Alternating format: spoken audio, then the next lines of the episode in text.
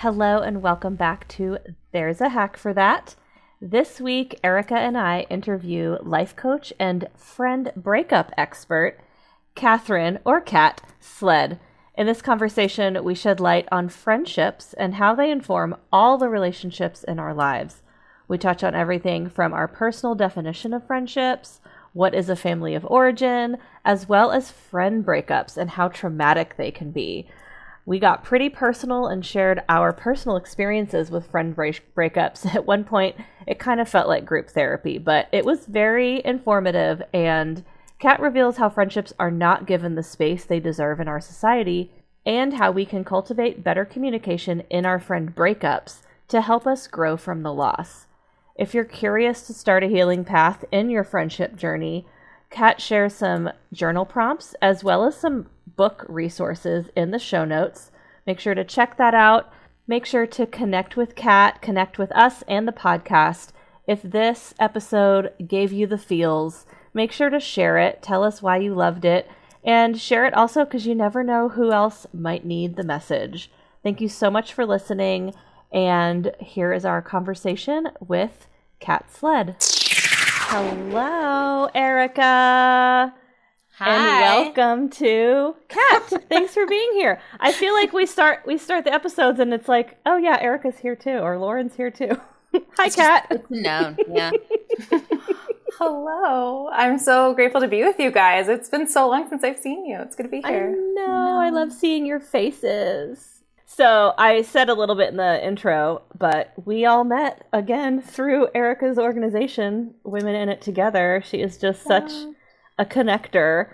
yeah. And Cat Kat was someone that I stalked and reached out and invited you, right? I think there was. I of don't. that. Yeah, I think that. I don't know. I feel a little bit like I s- sort of stalked you, or I found out about Wit. It was just, just a great community space that you've created. You guys have created together. It's been such a fun source for guests. We have some incredible women mm-hmm. in the organization, and I have just loved following you, especially through the pandemic, because you do a, you work in a very special space that does not get enough um, time, airtime, conversations, all the kinds of things. So let's jump right in. Tell us your story and how you became a friend breakup and family of origin healing specialist. Yeah, I think the simplest answer to that is I was pursuing my own healing. I was looking for freedom for myself and after things I had been through, and as well with my partner and my kids. And in that process, I just found how pivotal our family of origin stories are to our healing. They really form a lot of the structure of how we view ourselves and each other. And so when we go back and we explore those and tend to those and heal those, it has a huge impact, like that kind of a ripple effect.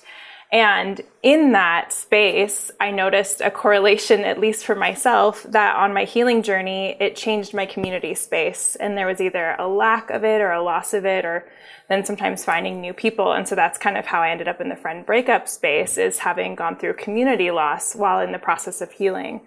And so it was kind of having the guts to think, oh my gosh, this is such an isolating, and I feel kind of some shame and guilt about losing friendships.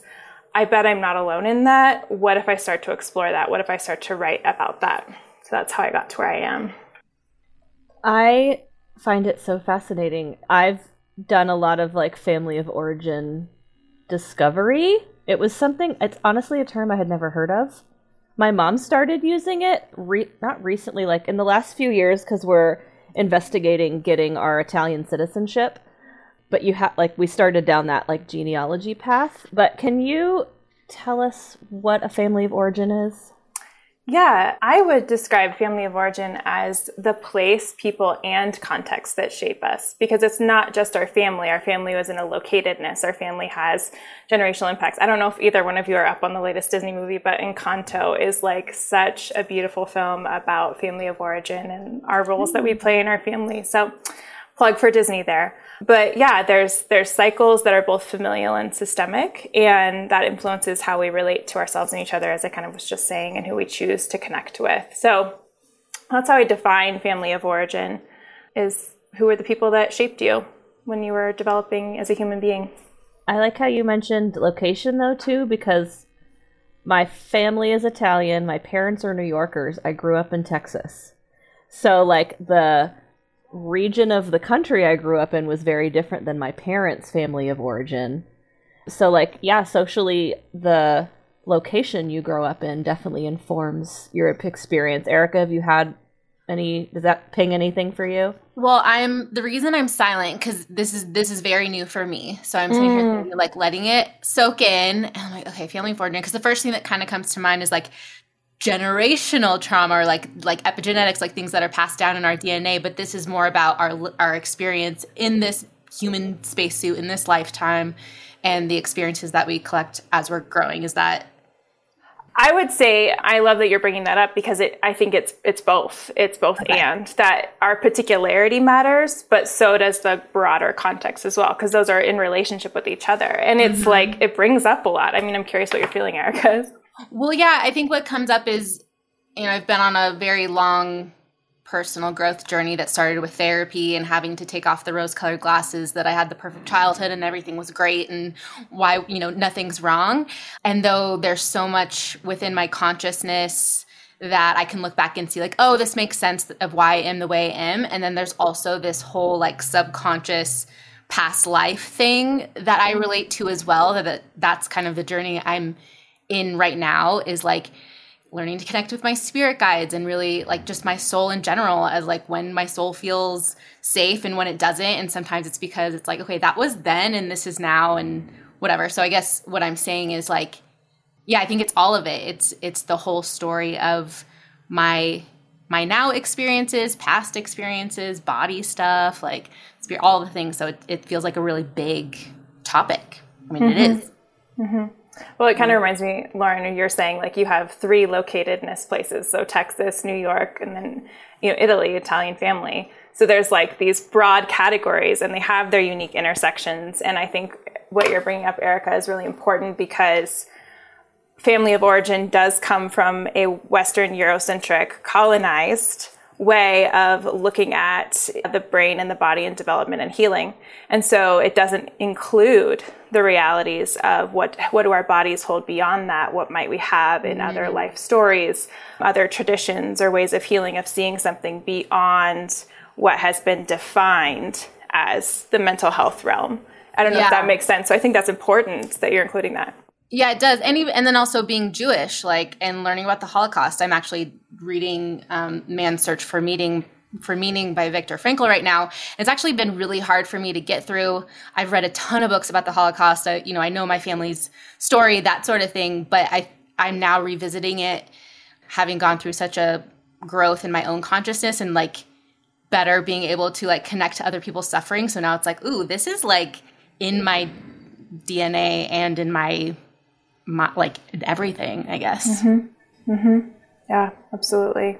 So just this little portion of the family of origin has got my mind already wanting to reframe the questions that I sent you in advance. So let's go, let's take the next step and say, okay, now we know what family of origin kind of is, but it can be defined by each individual. I would love to know your definition of friendship. Yeah, I actually really loved this question because I would say mm, my definition of friendship will be different than your definition or, or Erica's definition. And I think that's one of the important things about coming to engage our, our friendship spaces or our stories in friendship as well. So I think if you were to, this might jump ahead a bit, but my definition of friendship are people that you can be with even when it's messy I have come in my own story to notice how much it matters to me to be able to be in good conflict with people, to have a mm. sense that there is time and spaciousness for play and delight. And there is also time and spaciousness for repairing it when there is inevitably harm in any connection. And so to me, friendship is something that can contain contain that space that's what I long for. It's not always what ends up being experienced because that takes two individuals. So, yeah, that's my definition. That's so good. I've never thought about defining friendship. So I, yeah, when you talk about that, I'm like, oh, that's so good. And then I'm like, I think, I think in the past it's, you know, and this is why the work you do is so important because in the past there's been like, oh, a friend is like a friendly person that I just there's a connection with. And sometimes they're deep, and sometimes they're less deep, and or or on the surface level. But having your definition makes it like, oh, this is a container that requires attention, and it's not. They don't just happen or whatever. So yeah, that's well, I'm curious what each of you might say and answer because I think really what much of the work I do with people around friendship is how can we open up the places in you that desire connection and what does that mean and look like for you? Because that might just be you want something like easy, like, can I just text you and we go to Target and we grab the Starbucks and we wander the aisles and we mask up? I mean, what does it mean now in a pandemic? Like, someone who has a higher tolerance to hang out on Zoom? Like, what do you have? So I'm curious what you guys might say, you know, would be your own definition of friendship. I have been like journaling and like processing a lot about this I'm liter- I literally am almost done reading Big Friendship. How We Keep Each Other Close by Amanda Sow and Ann Friedman. I've listened to their podcast religiously. Call Your Girlfriend. Before I listened to it before it was really popular. I hate doing that, but I totally just did it. But reading that book and now I recently moved away from my from Denver, so now I have removed myself from my network and a lot of the connections have stayed as equally strong as they were because we had routines.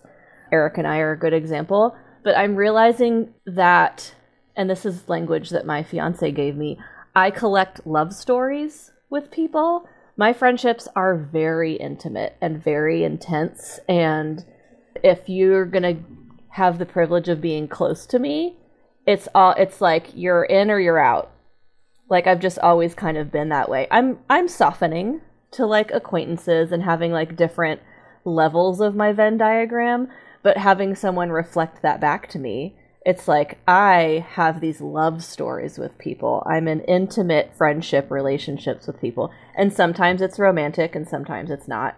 I have a lot of platonic intimate relationships. So it's like read like following your content and reading this book right now, it's just like really makes me think of and appreciate all the people that have impacted who I am right now.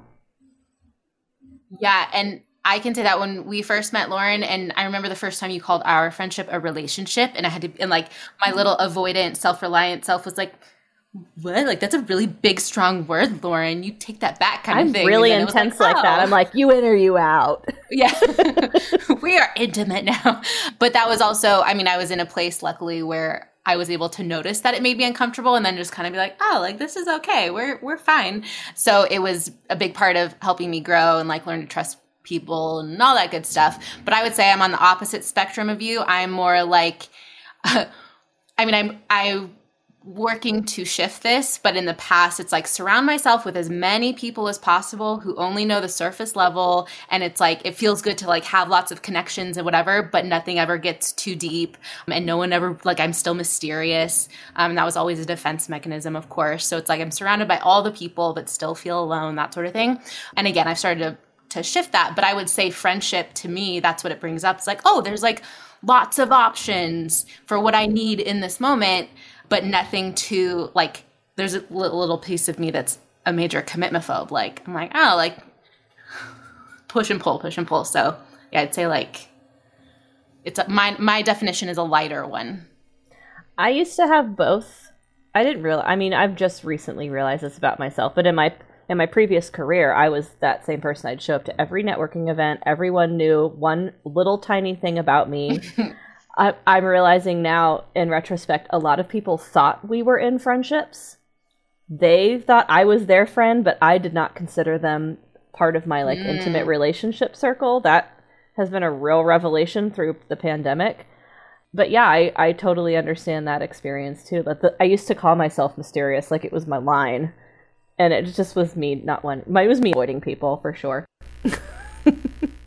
So okay, let's add let's let's add these together. How does a, your family of origin impact your concept of friendship? Yeah, I mean, I think to tie in not saying anything about your stories, but you're already naming like context for, you know, this feels safe to me or this feels like belonging. And so I think your family of origin is where you get information from the people who raise you about your worth, what you can expect in relationships, what's going to happen when there's conflict or fallout, what love looks like, what you feel in your body is safe to explore or not safe to explore. And so all of those things, um, there's a, term called style of relating. It shapes your style of relating, and that um, is how we end up starting to show up in the world as adults with each other. We're kind of bringing our own family styles of relating and patterns to our friendships. This makes me think of like like watching how my parents had friends or like how we related to like the people in our church. I'm not going to touch that topic, but if you're curious about purity culture or dismantling any kind of like religious structure you were grown up in, follow Kat. But I I learned how to be friends with people by watching how my people were friends with people, how my family, my community. I never really thought about it though in that context. Right, because we're taught like to think about that with romantic relationships like what is our love language? It's you know what we didn't get as a child or whatever it might be. But yeah i've never shifted that perspective to friendships. And it's like oh yeah no wonder i treat friends friendships that way because i do tend to be more avoidant in romantic relationships. So it's you know it's still a relationship as lauren taught me it's still intimacy even mm-hmm. though it's not physical, maybe like romantic relationships are. So, why do you think friendships aren't given the same amount of respect or attention in our society as romantic relationships? Yeah, this is one I love this question so much. I just have to say that because it's it's giving space for when we notice that something isn't being talked about, we don't just need to talk about it. We need to understand why it's not being talked about because that's going to give us so much more context again for the answer. So I think if you think about, I don't know if you guys grew up, I've already mentioned Disney, so we're going to come back to that. But like we kind of got this Disney princess fairy tale handed to us if you like grew up in the early, late 80s, early 90s, or even before then, you know, man rescues helpless woman and they all live happily ever after. And then if you add in the patriarchy, then the woman stays home and has kids. So you're given this standard and structure for what is acceptable as a romantic relationship and the things that you're supposed to want out of it. And I think that what we've been doing, you know, which is good, is shedding those things because they're harmful, they're oppressive, and coming to our own sense of what do we want in romantic relationships. We've been having all of that freedom. But what we didn't do was recognize why that framework got put there in the first place. And so we kind of handed those burdens off to friendships so our desires for longevity in relationship or somebody that'll be there for us no matter what, that's probably a family of origin wound, we actually just put on our bestie and we just think they're going to be there for our whole life. And so the whole, like the narrative is still there. It's just on a different relationship. And so when it comes to friend breakups and friendships in general, it's like this masking we have about the fact that there are still some things that we haven't quite reckoned with as a society that we either do want or need to let go of um, that friendships are having to hold. So you can have two people who are in a relationship break up and the friends of those people, you guys will kind of, you'll all make it work. You'll contain it. You'll give some space. Everybody gets it. But if you break up with a friend, you kind of end up losing like a side of a community or people like part ways. Yep. Yep it can get really, really brutal really quickly because we don't have a way to contain what we thought that relationship was going to be and all the other things it touched. And so I think that's one of the reasons why.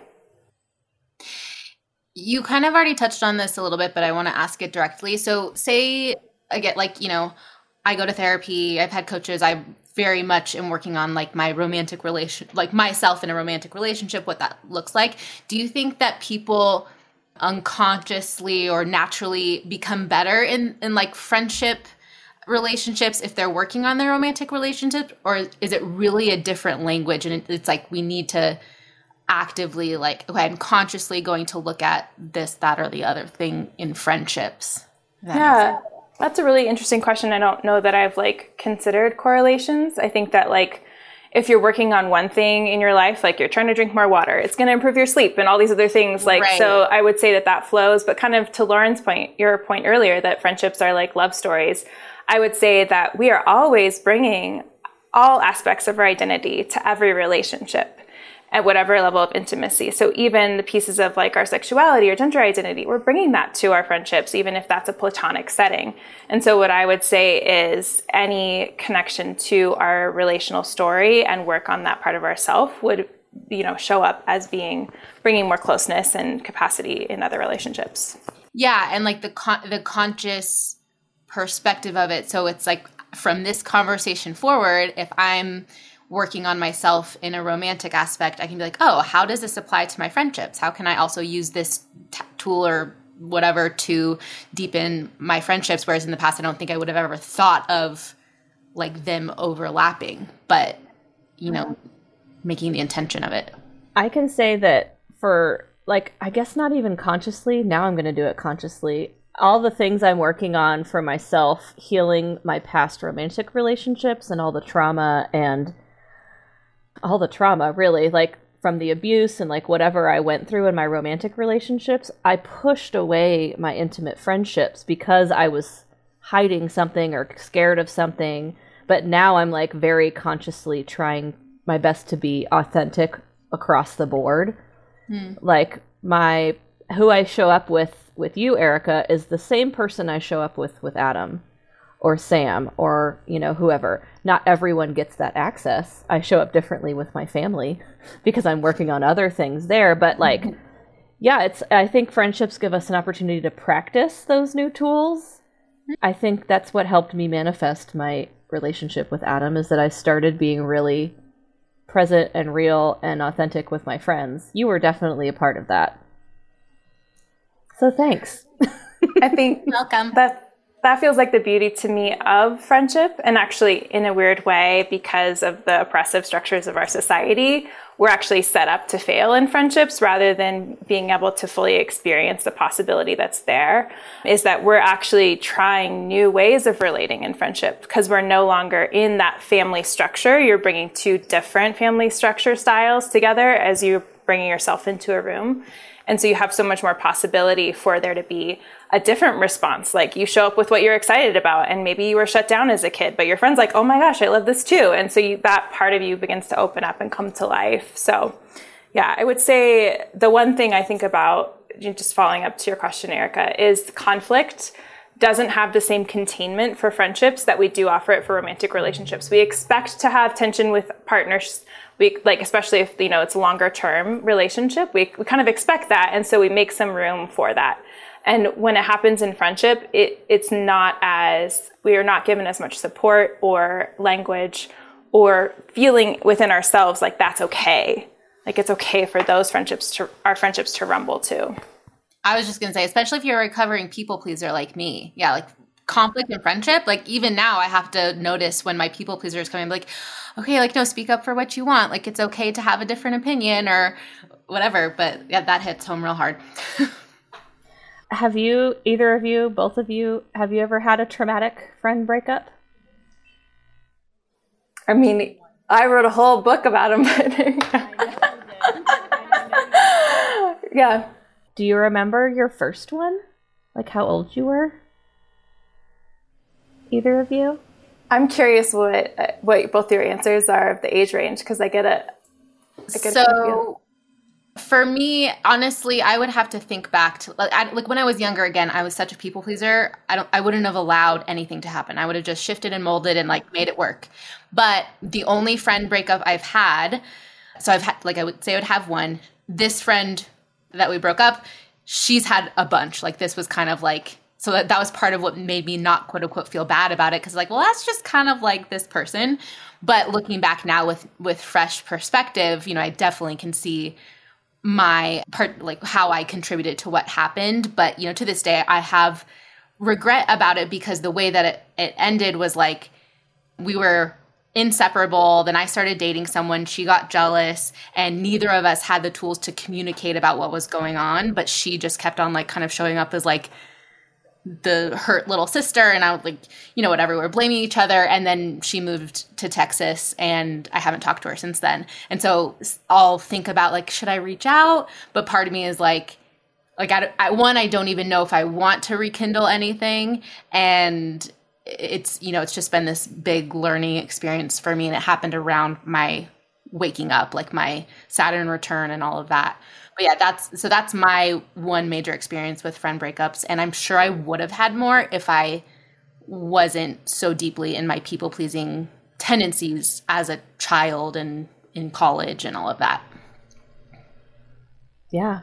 My first like notable one and this is also like supporting my whole like love story intense relationships was probably in ninth grade was one of those like inseparable bestie you know girlfriend relationships in middle school and then you hit high school and it's like i didn't exist anymore.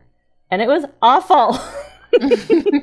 I mean like we've we figured out as we grew up like through high school and college and all of that how to just be like acquaintances but like it i just will never be i just like changed me. It was so actually this is the book i the book i mentioned earlier was what made me think of it. And now i can like track all these different breakups and they're real traumatic. Oh my gosh. We need to have you back for a workshop or something. So good. I, I think it's like we don't get to end well together. And I think that like even as we orient, it's like, well, maybe this wouldn't have happened. It's more like, well, maybe it should have ended, but it doesn't also have that doesn't actually have to break us. In fact, if we end relationships or other contexts well, it has the potential to bring more healing and wholeness and connection to ourselves.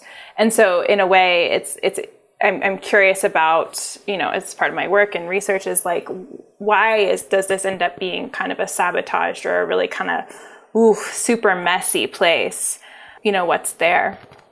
But yeah, it's middle school. Oh, go ahead. Something to think about. I mean, it happens in families too. Like it's not just friendships. People have times where they're estranged from siblings or parents. I mean, like those are kind of friendships too. Siblings, I I think specifically, it's like we're you know in the same family, but you have to choose to have a relationship or you have to get to the point where you realize you have a choice, I guess.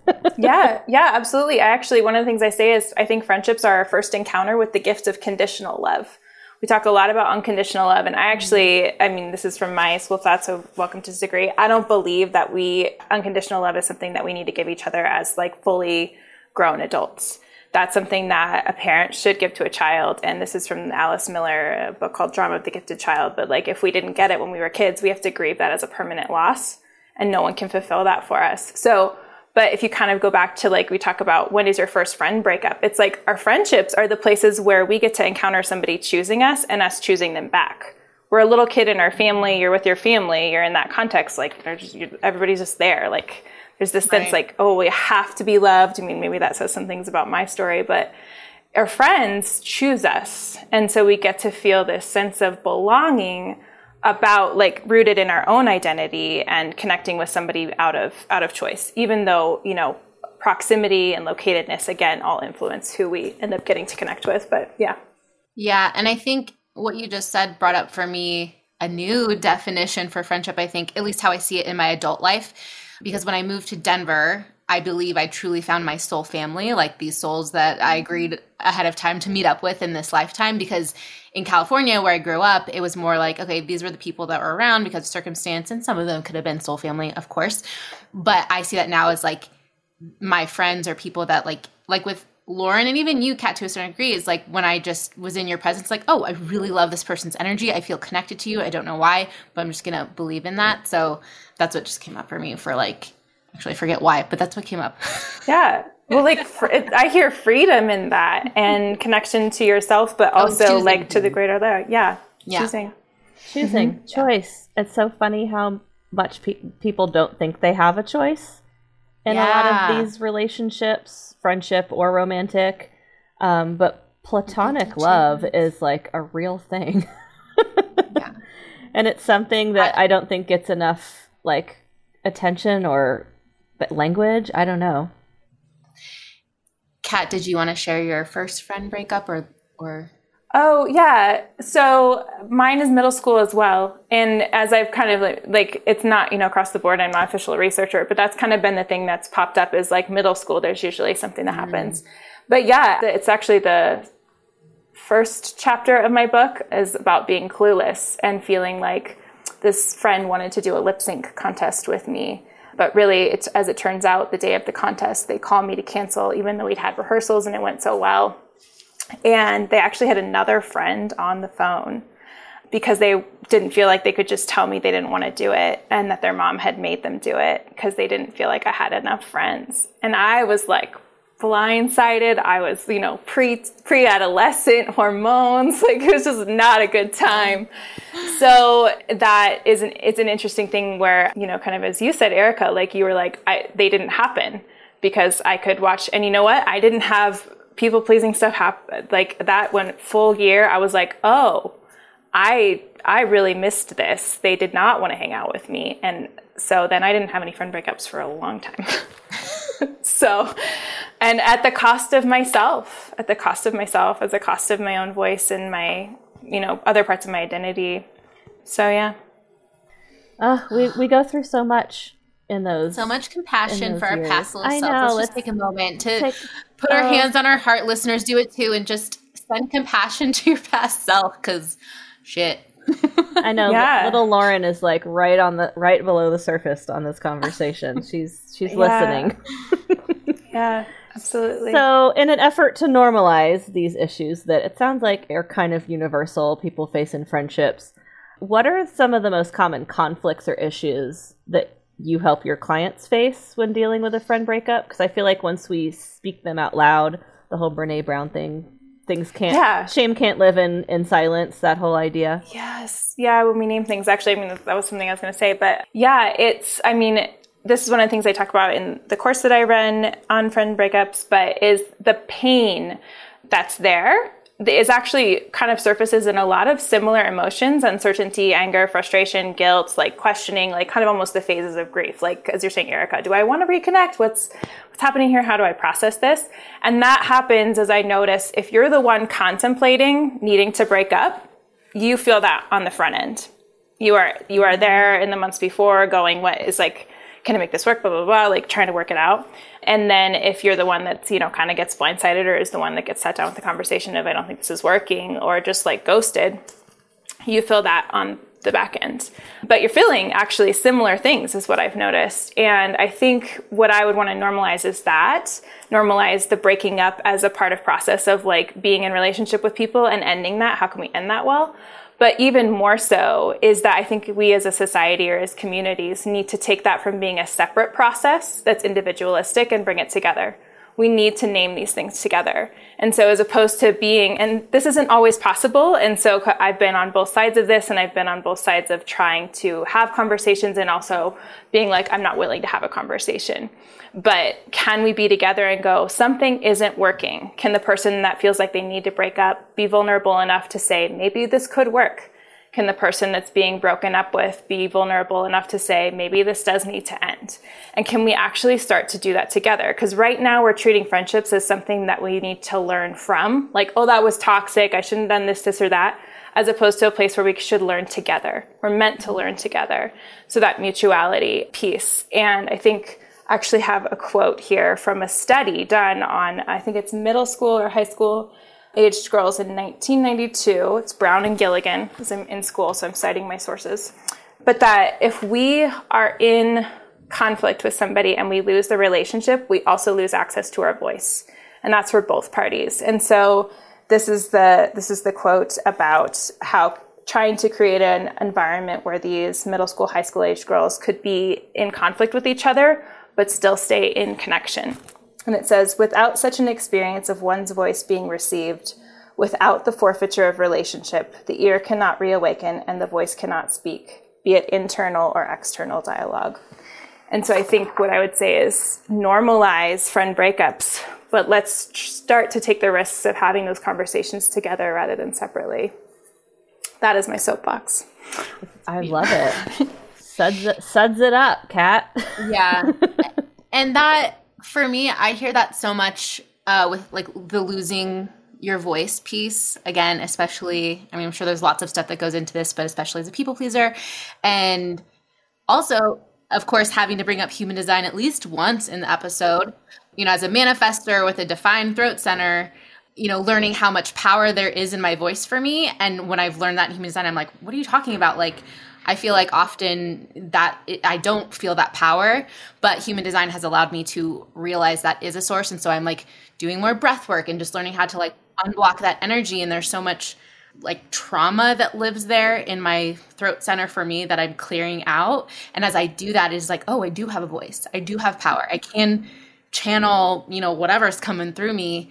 But if I look back, I could definitely see I mean, I'm sure all kinds of experiences that slowly, like almost the visual I get is like just s- slowly turning down the volume on my voice. Like something happens, like, oh, it's not safe to speak. It's not safe to speak. It's not safe to speak. And so that's a really cool parallel for me, like that you just helped me kind of see. But it's true. It's like those experiences don't have to be a reason for you to turn to shine less brightly or turn down the volume of your voice. It's just like, oh, this is happening. Like, how can we process this and work through it and decide what's best for both of us and then move on bigger and brighter than ever? Yeah, yeah. And, and I think as I hear you say that, to just like reflect, like we bring so much dignity even when we name the hard stuff to the other person in the relationship because we're actually saying, hey, I believe in you to be able to hold this mm. even though it's difficult. Yeah. And that you're actually offering somebody a gift, to quote Brene Brown again, our, our, our patron saint of vulnerability. you know, clear is kind, unclear is unkind. I think that's from her book, Dare to Lead. And, you know, to begin to go, oh, me being clear about how I'm feeling or how I'm experiencing this relationship, even if there's harm, is actually a real gift. It's a gift. I think I have all kinds of feelings based on what you guys just your in exchange, but what I'm I wanted to bring up from my feelings that I am having trouble naming because that's my thing is the idea that social media skews all of this. So I have personal experience with friends that I mentioned this earlier thought we were in a more intimate relationship than I perceived it to be, watched social media for an amount of time and then made a decision to end the friendship or decided to make statements about what they were perceiving was happening. And friendship for me is more intimate than that. Like, my friends know what's going on that's not on social media. But I think social media skews the whole thing because it's just a highlight reel. And then we make a lot of assumptions about our quote unquote friends, which don't support the idea of communicating, like you mentioned. So our voices are like skewed because of these per- perceived lives that we live publicly. Mm-hmm. Mm-hmm.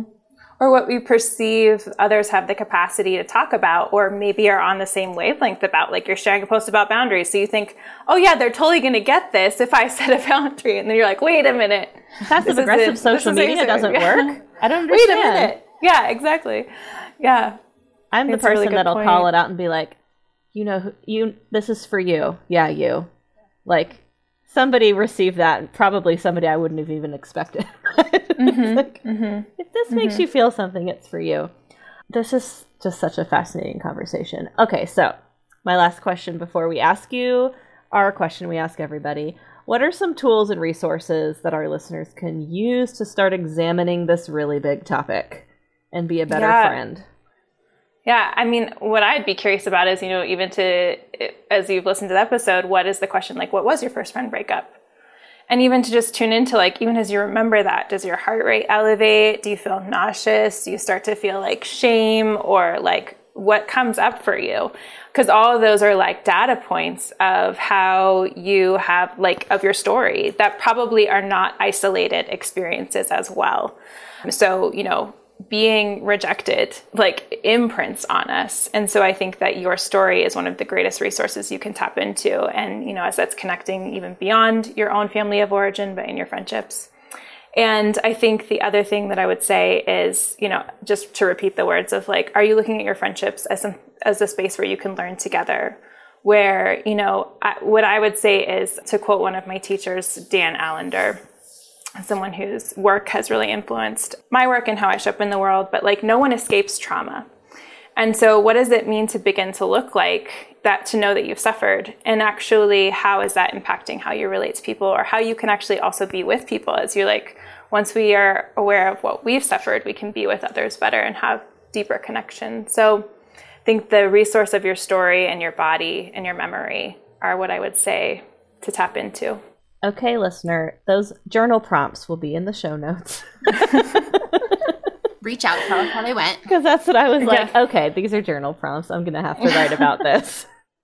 Mm-hmm, and mm-hmm. actually, one random question that popped into my mind that I don't know if this is something that comes up for you and your clients, I'd be curious around. I know for me, I hear people say or see people write like it's hard to make friends, or, you know, they have this belief that that is something that's hard. And like my perspective has always been like the belief I choose is it's easy to make friends. If I want to create connections, I don't always have a bunch of them coming in, but I'm like, when I want that connection, if I want a new friend, it's very easy for me to go out and find that. But I know a lot of people are like, it's so hard to like show up and find some like choose these friends. Is that something that shows up, up a lot for your clients? Mm-hmm. Mm-hmm. Yeah, I think choice is a really interesting thing because as a like grown ass adults, if I can say that, like we have choice.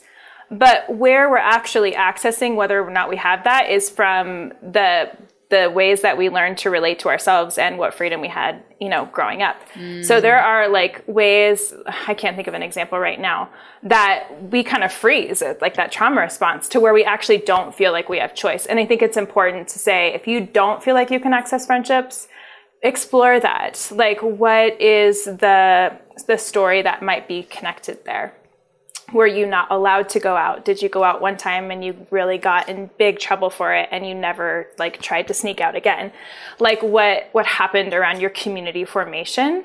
Because that will still kind of be like what you feel is possible for you or what's going to happen if you risk connecting again. Because it's vulnerable. It's vulnerable to make friends. It's vulnerable to meet people. I think what what came up for me in your in listening to your response, and it's such a great question. I such a great a question. great question Is I struggled making friends really my whole life because I was afraid to be vulnerable. Because I grew up with siblings that would use vulnerability against you. So it's like one of those like you have hmm. to be even willing to put yourself out there and like introduce yourself to people and allow people to know things about you. You know, that kind of stuff. So Yeah, and I have a example that might help. Like if someone feels that oh, it's hard to make friends, but I'm not sure how, and you want to explore. Like an example from my life would be, you know, having a protective parent who I know at one point growing up, I think I, I might have been in elementary school, but my neighbor. So I'm Jewish. My neighbor is was Mormon, and I grew up going to a conservative synagogue. Like we weren't super religious, but like it, it's very important to my mom. And so I remember at one point, like I just loved my neighbor. Her name was Crystal, and to this day, she's just this most bubbly, most amazing person, and I loved being around her. And she was very plugged into her Mormon community. And I remember one time I asked to go to like the church dance with them not for the purpose of becoming Mormon. I was just like, these people are so nice and welcoming and lovely. Like, I want to go hang out with them. And then my parents let me go. But I rem- like to this day can kind of like look back and see just how my mom probably just felt so like, what's the word I'm looking for? Like I was doing it to spite her or something. Like, I don't want to be Jewish. I want to be Mormon. But for me, I was just like, I like these people. And so a belief that can come from that is like, I have to be careful who I choose my how I choose my friends because mom might not approve, you know, as someone who mm-hmm. like there's people pleasing thing again, right? So that's I mean a pretty big example of how very quickly a big belief can be created that then dims your light and is like, ooh, I'm gonna be more careful when I'm deciding who I'm gonna hang out with or who I'm gonna be friends with. Mm-hmm.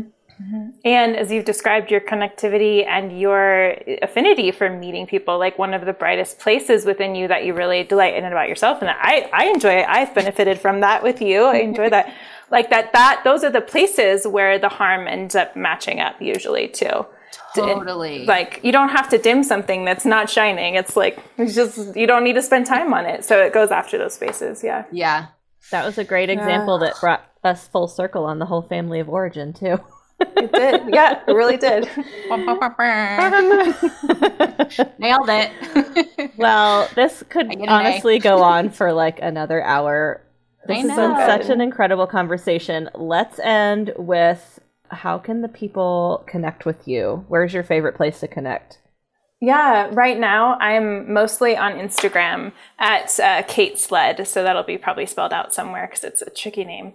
And you can sign up for my email list, which you will hear from me once in in a while. But I do run a course um, called How to Be Bad Friend or the Bad Friend course, and that'll probably happen maybe late spring, early summer if you're interested in that. And yeah, it's that's that's the best place to hang out with me.